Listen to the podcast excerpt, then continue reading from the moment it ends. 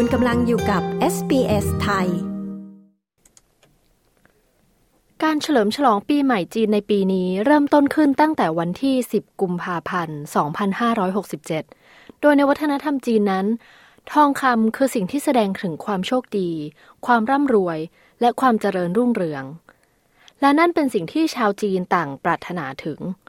โดยเฉพาะในช่วงเวลาที่เศรษฐกิจจีนกำลังซบเซาและกำลังค่อยๆ ฟื้นตัวขึ้นอย่างช้าๆ นับตั้งแต่เหตุการณ์ชัดดาวช่วงโควิดที่ผ่านมา ส่งผลให้ผู้บริโภคทั้งชาวจีน และผู้บริโภคทั่วโลกนั้นใช้จ่ายกันน้อยลง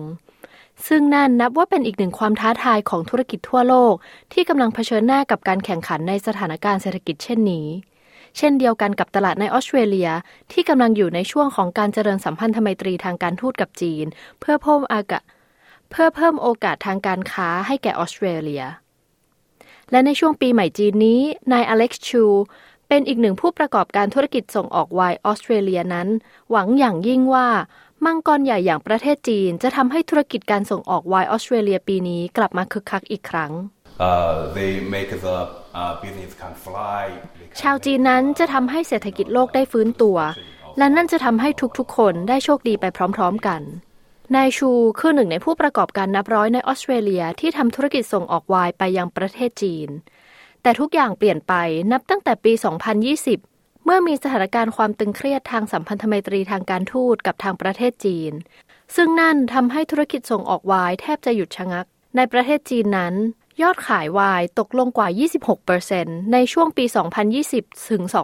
2022 ในขณะที่ไวน์ออสเตรเลียนั้น ยอดตกลงไปถึง 78%ในช่วงเวลาเดียวกัน ทางประเทศจีนนั้นได้กำหนดภาษีการนำเข้าเครื่องดื่มขวดจากออสเตรเลียให้เพิ่มขึ้นถึง 218%ซึ่งนั่นส่งผลให้ตลาดการส่งออกที่มีมูลค่าถึง 1.2 พันล้านดอลลาร์ ลดลงมาเหลือเพียงแค่ 8 ล้านดอลลาร์เท่านั้น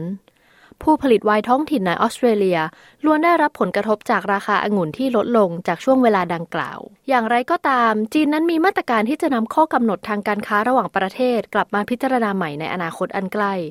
ซึ่งเหล่าผู้ผลิตไวน์ในออสเตรเลียเอง ต่างก็เฝ้ารอการเปลี่ยนแปลงในอนาคตในทางที่ดีขึ้น ซึ่งนั่นรวมถึงโรงกลั่นเหล้าอางุ่น ธุรกิจครอบครัวของ Beck Hardy Wines ซึ่งเป็นหนึ่งในผู้ผลิตอันดับต้นๆ ที่ทำการส่งออกไวน์จากตอนใต้ของออสเตรเลีย ซึ่งก็คาดหวังว่าจะได้เป็นกลุ่มผู้ผลิตไวน์เจ้าแรก ๆ ที่ได้กลับไปส่งออกไวน์ไปยังประเทศจีนได้อีกครั้ง I think we'll have some initial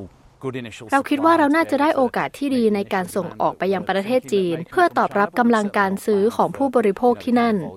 แต่เราไม่ได้คาดหวังยอดขายว่าจะทำได้ดีเท่ากับที่เราเคยทำในประเทศจีนช่วงก่อนปี 2019ทางด้านผู้อำนวยการฝ่ายขายและการตลาดจาก Bacardi Wines คุณริชาร์ดโดเลนกล่าว อย่างไรก็ตาม หัวหน้านักเศรษฐศาสตร์ฝ่ายแผ่นดินใหญ่ของจีน จากธนาคาร ANC นายเรมอนยังเชื่อว่าปัญหาด้านเศรษฐกิจในจีนนั้นจะยังคงอยู่ และมีแนวโน้มว่าจะสร้างความท้าทายใหม่ๆ ในอนาคต